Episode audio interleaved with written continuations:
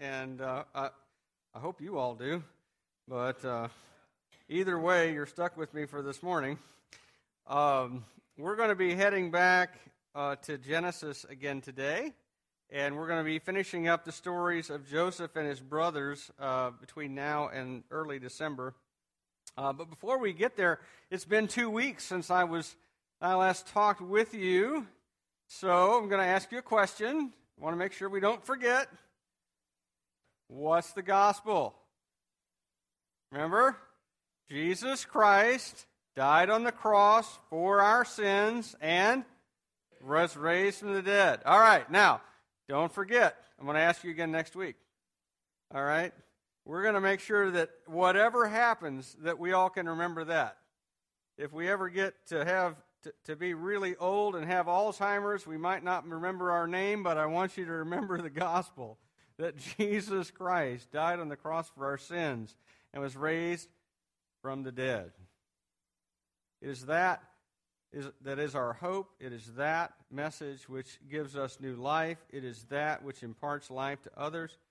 And it is that by which we enter into the kingdom of God. So, uh, as I said a minute ago, we're going to be heading back into Genesis. So, uh, if you want to start making your way there, to, we'll be in chapter 37 today. And as you make your way there, let me ask you a question. Do you ever get concerned? Do you ever worry, maybe even a little, that the sins that you commit are going to later bear fruit and have consequences in the future in your life? Because sin often has a way of doing that, of being sown today and, we'll, and then we reap later.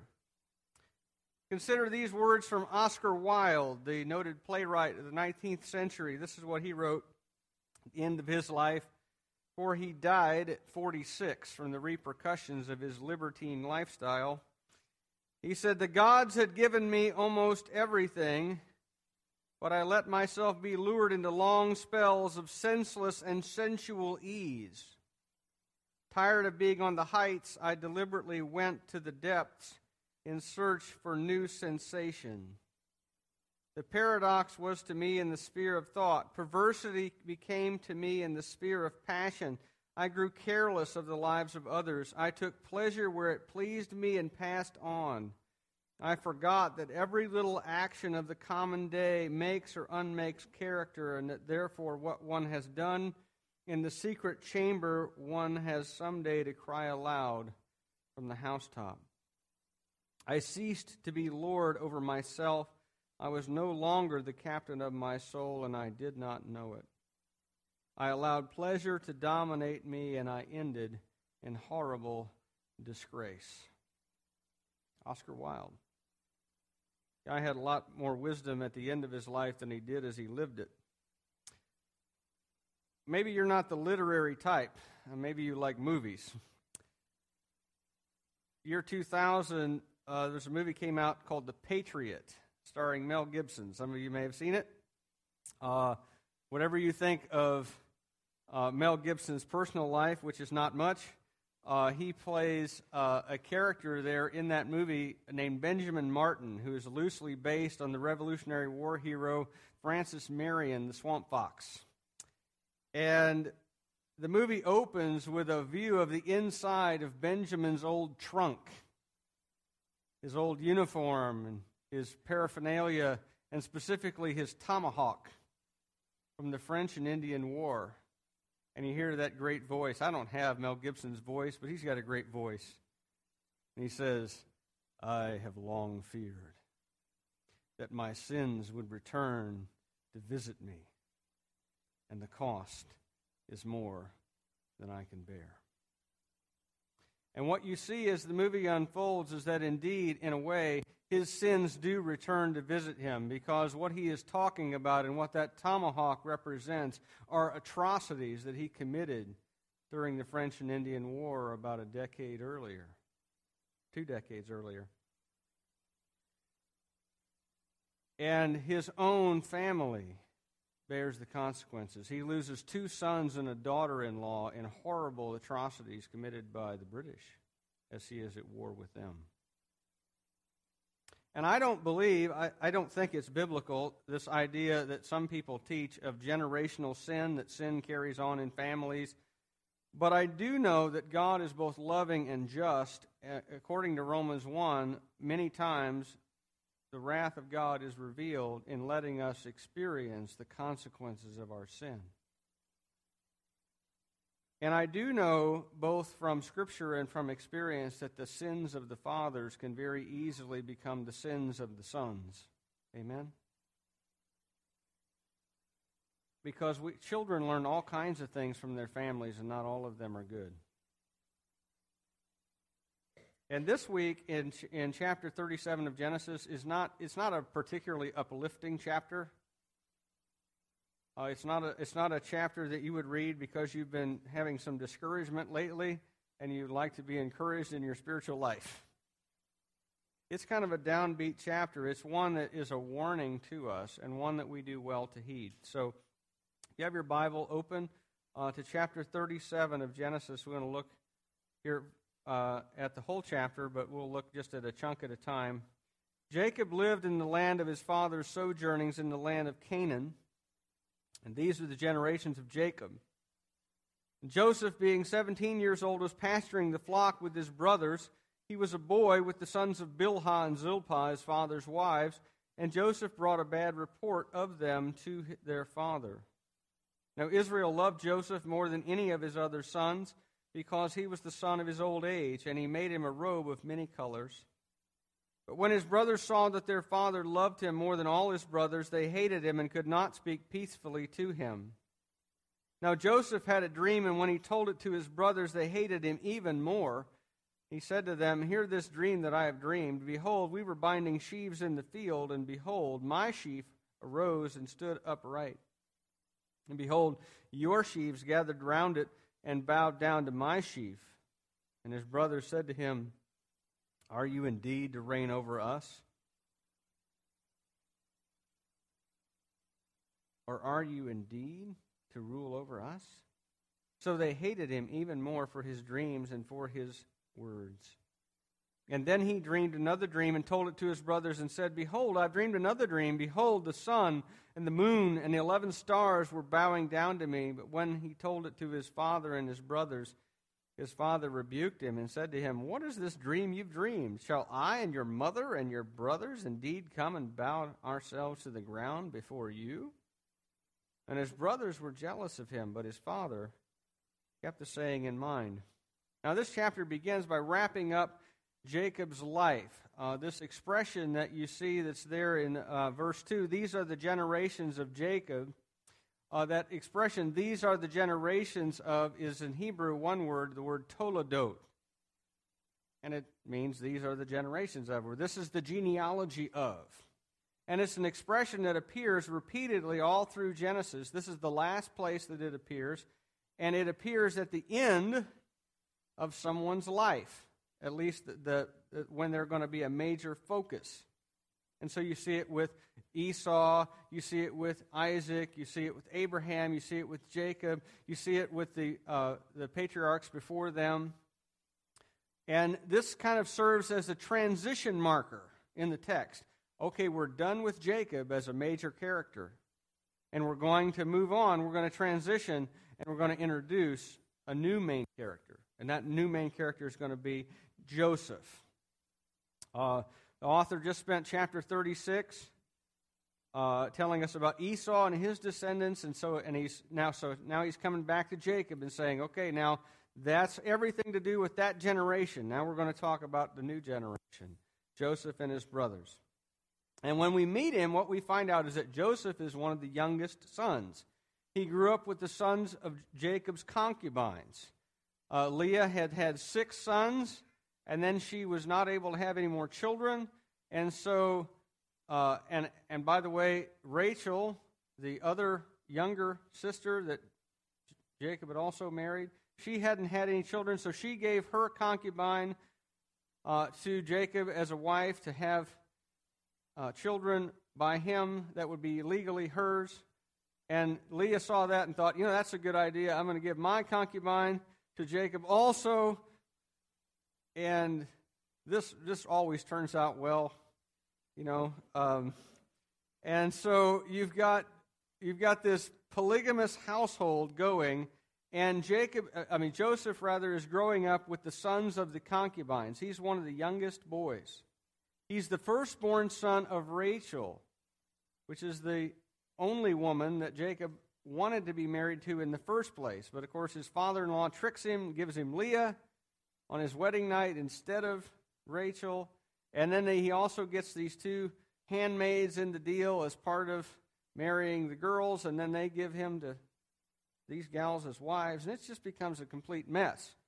And every time, by the way, that you have a polygamous situation, you have competition not only among the wives, but also among the kids of who is more loved and who is who is uh, who is the favorite, who's the greatest source of affection.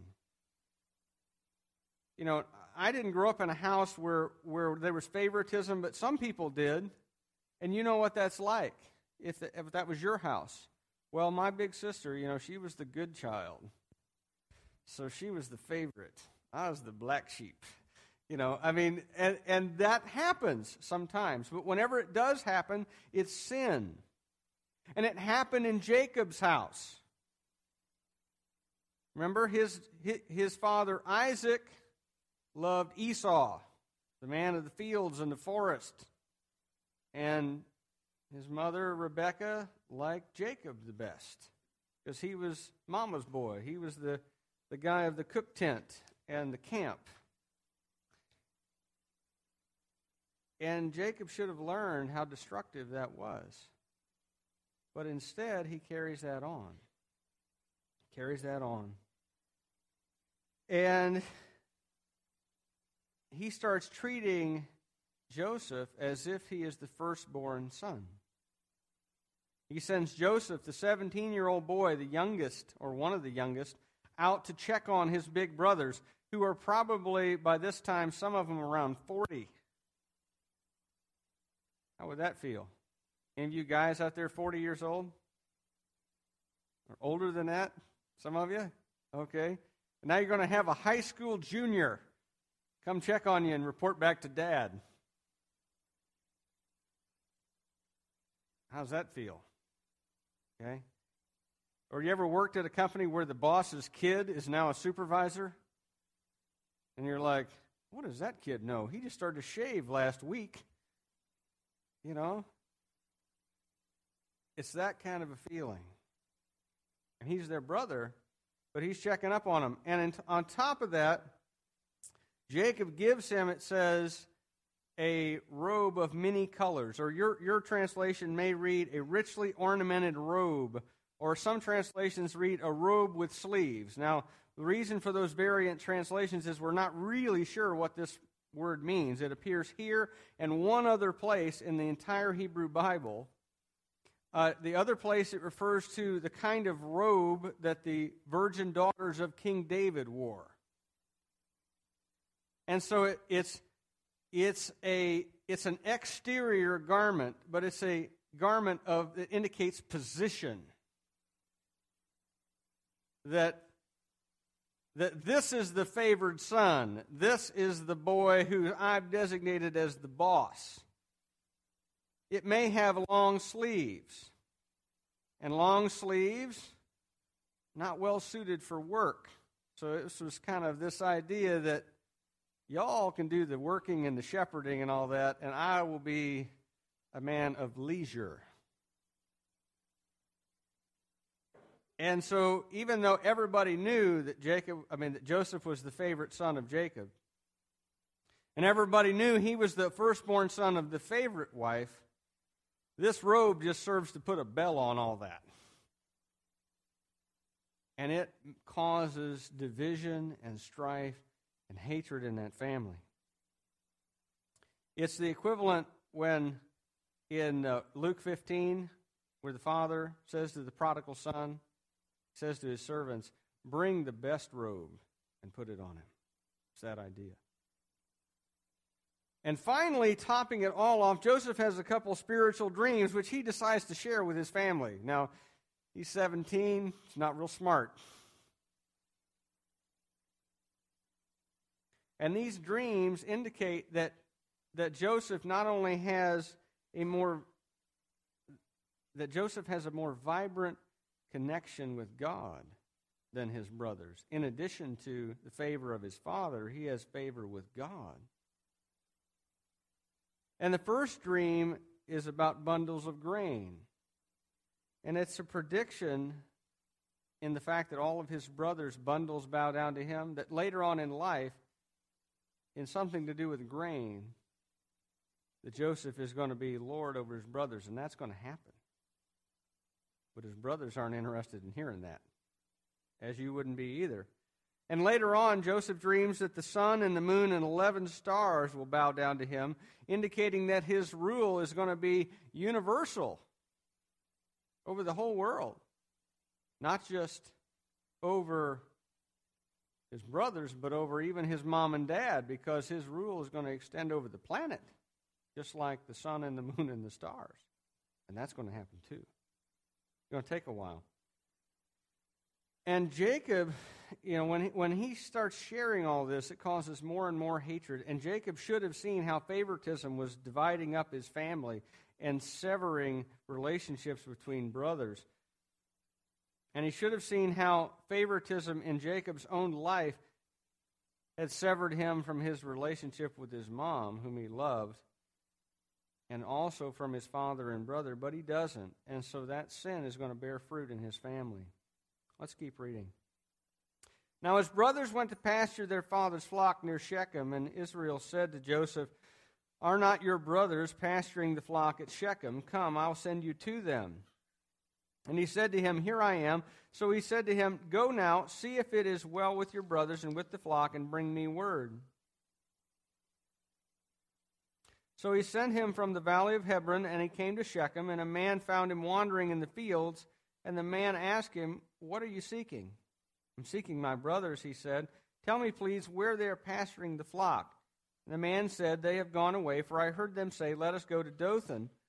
So Joseph went after his brothers and found them at Dothan. And they saw him from afar, and before he came to them, they conspired against him to kill him. And they said to one another, Here comes this dreamer. Come now, let us kill him and throw him into one of the pits. And then we'll say that a fierce animal has devoured him, and we'll see what becomes of his dreams. When Reuben heard it, he rescued him out of their hands, saying, Let us not take his life. And Reuben said to them, Shed no blood, throw him into this pit here in the wilderness, but do not lay a hand on him, that he might rescue him out of their hand and restore him to his father. So when Joseph came to his brothers, they stripped him of his robe, the robe of many colors that he wore, and they took him and threw him into a pit the pit was empty, there was no water in it.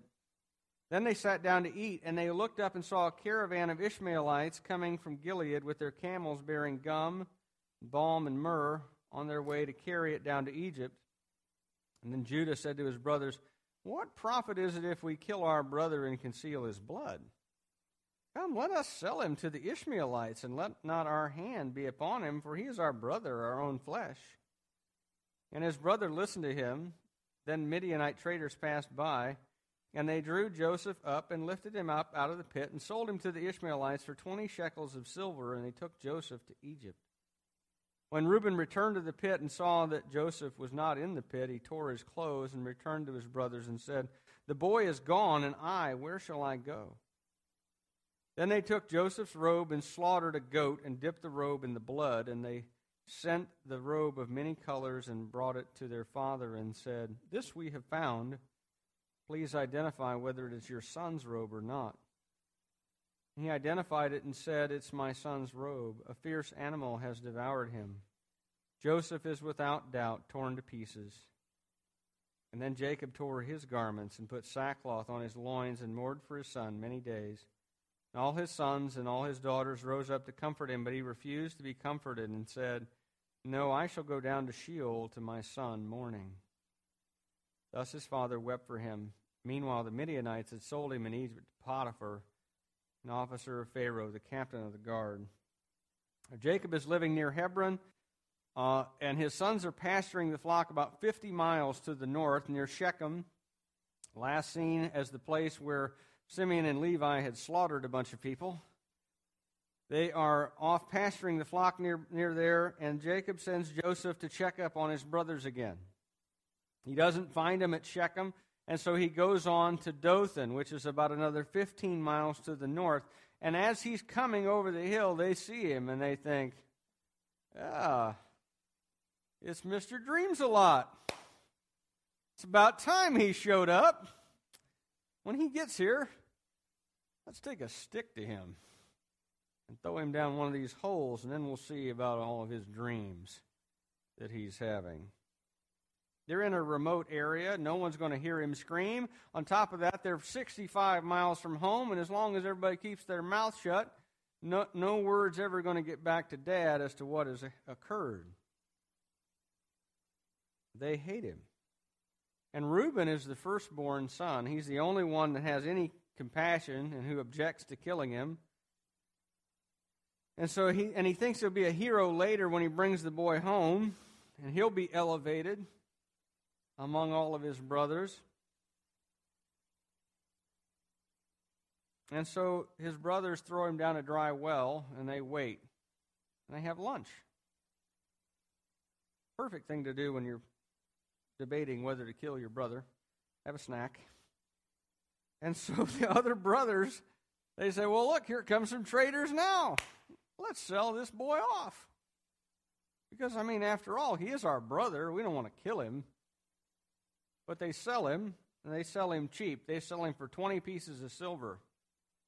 Uh, the standard rate was 30 pieces, but they give the Ishmaelites a discount of 20 pieces of silver. And they, for, these foreigners take him down to Egypt. About that time, Reuben shows back up thinking, I'm going to go rescue the boy. I'm going to take him home. Dad's going to love him and love me, and it's going to be good. And he can't find him. He's like, Guys, what did you do with Joseph? Oh, him. Yeah, well, there's some traders coming by. We, we, you want your cut? He's the firstborn son. He's responsible for his younger brother's life. And he goes, I can't even go home now. What are we going to do? Well, we got this robe here. We'll just kill one of the goats and we'll rip the robe into shreds like a lion has got to him. And we'll dip it in the goat's blood.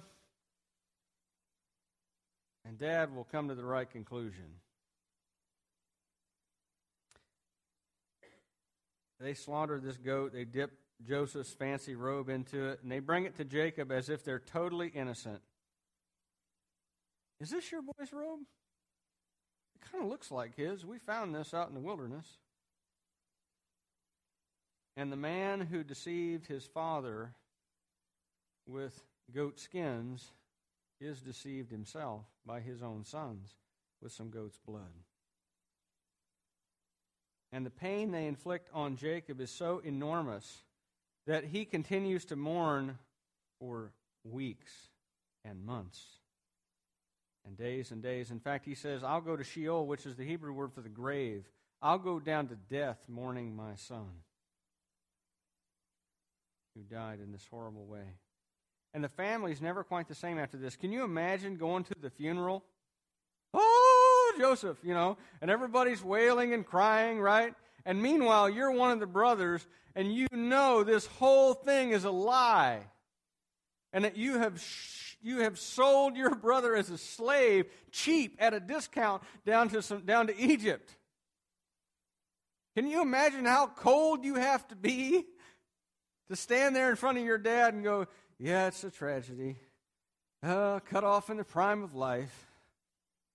Oh, we should hunt down that lion, Dad. Can you imagine? I mean, that, you're a cold hearted snake to be able to do that. What kind of a lying, thieving, deceptive person have you got to be to make this happen, right? And this family is just wrecked for decades afterward. And these guys live under the guilt and the shame of what they've done for decades until finally the truth all comes out, and we'll get to that later. Because the truth has a way of doing that, you know. Truth will out one, one way or another. And here we are, the sons of Jacob are walking in the worst of the sins of their father deception, hatred, division, lying, contemplating murder. They're not radically different from the Canaanite people that are that, among whom they're living. And rather than bringing a holy light to the people around them, here they are downstream uh, in the moral sewage. And they're doing the sins of their father one better. And that really is the warning of this passage. Because the reality of it is, is that if you are a parent, in fact, if you are a person, you are leaving a legacy of some kind for those who will come after you. And our children will inherit the country we leave them. Amen? Our children will inherit the family structures and the sins and so forth that we perform in front of them. Because people learn to do what they've seen done. And if you don't believe me, think back 30 years in our culture. 30 years in our culture ago, I'll just raise one example. 30 years ago, certain topics like so called gay relationships were not even discussed. Not even discussed. It was very, very quiet. And now, not only are, is it discussed, it's celebrated. There are multiple characters on popular TV shows during prime time that are having that kind of relationship. And we're now debating as a country whether to allow people in that kind of relationship the same status of marriage as those who get married according to God's design. Why is that? It's the country that our parents left us. And we're leaving a legacy too. And or consider this example. You know, everybody that I know laments the fact that people a lot of people today live together before they get married. Why do they do that? Well, one reason is is that they've never seen things done any differently. But another reason is is that they are scared. Why are they scared? Because they have seen the destruction that was brought into their home by their parents divorce. And they don't want to be divorced, and so they want to leave themselves an out. Well, we're going to try this out. We're going to have a trial relationship, and if it works okay, well, then we'll get married. But I want to have a, a I want to prop the door open so I can get out of this in case it turns out like my parents. Because I saw where that went and what a train wreck that was, and I don't want to live through that again.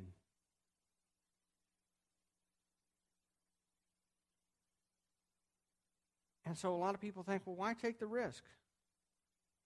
And if you wonder why we are living in this country in the midst of moral rot, it's because we've not only inherited it from our children, but we are pass, uh, from our parents, we're passing it to our children. We've not only inherited it from our parents, we're passing it to our children. And if we want a different culture, we have to start with us. Because too many of us are not any different from the world around us. In private, we curse and we fight just like they do. In private, we watch the same ratty TV and movies that they do. In private, we divorce and we fornicate and we view porn and we're driven by the same greed that they are. We treat the Bible's exhortations to holiness like an optional extra to our salvation rather than the proof that we possess it to begin with. So let me ask you put yourself in the story for just a second. Surely you would never have a polygamous marriage. And surely you would never favor one of your children over all the others and, and then go to great lengths to demonstrate that favoritism. But what kind of example of holiness and the fear of God are you leaving your kids? What kind of example of prayer, of devotion to your spouse, of devotion to, to and love for all of your children devotion to your church through which you experience worship and the community of the people of God? What sort of example are you, le- are you leaving? Is it one of cleansing from sin, even to the point of shedding your blood, as Hebrews says? What kind of life are you living out before a watching world, before your watching kids? If it's one of sin, then let today be a day of repentance. Let today be the day when you turn from evil and seek forgiveness from God. At the throne of grace, which is open to us through the blood of Christ. Otherwise, what we will experience, I believe, is as Benjamin Martin said, our sins returning to visit us, and the cost being greater than we can bear. Let's pray. God, our Heavenly Father, we read a story like this and we can a lot of times stand distant from it because we don't, aren't prone to the same issues. We don't favor one of our children above the others. We don't have polygamous relationships that create all this competition among the kids. Uh, we don't encourage and foster hatred among our sons and daughters. We don't contemplate murder. We don't sell one another into slavery. But, Father, we're not off the hook. Because, Father, the sins that we commit, very often our children will walk in them.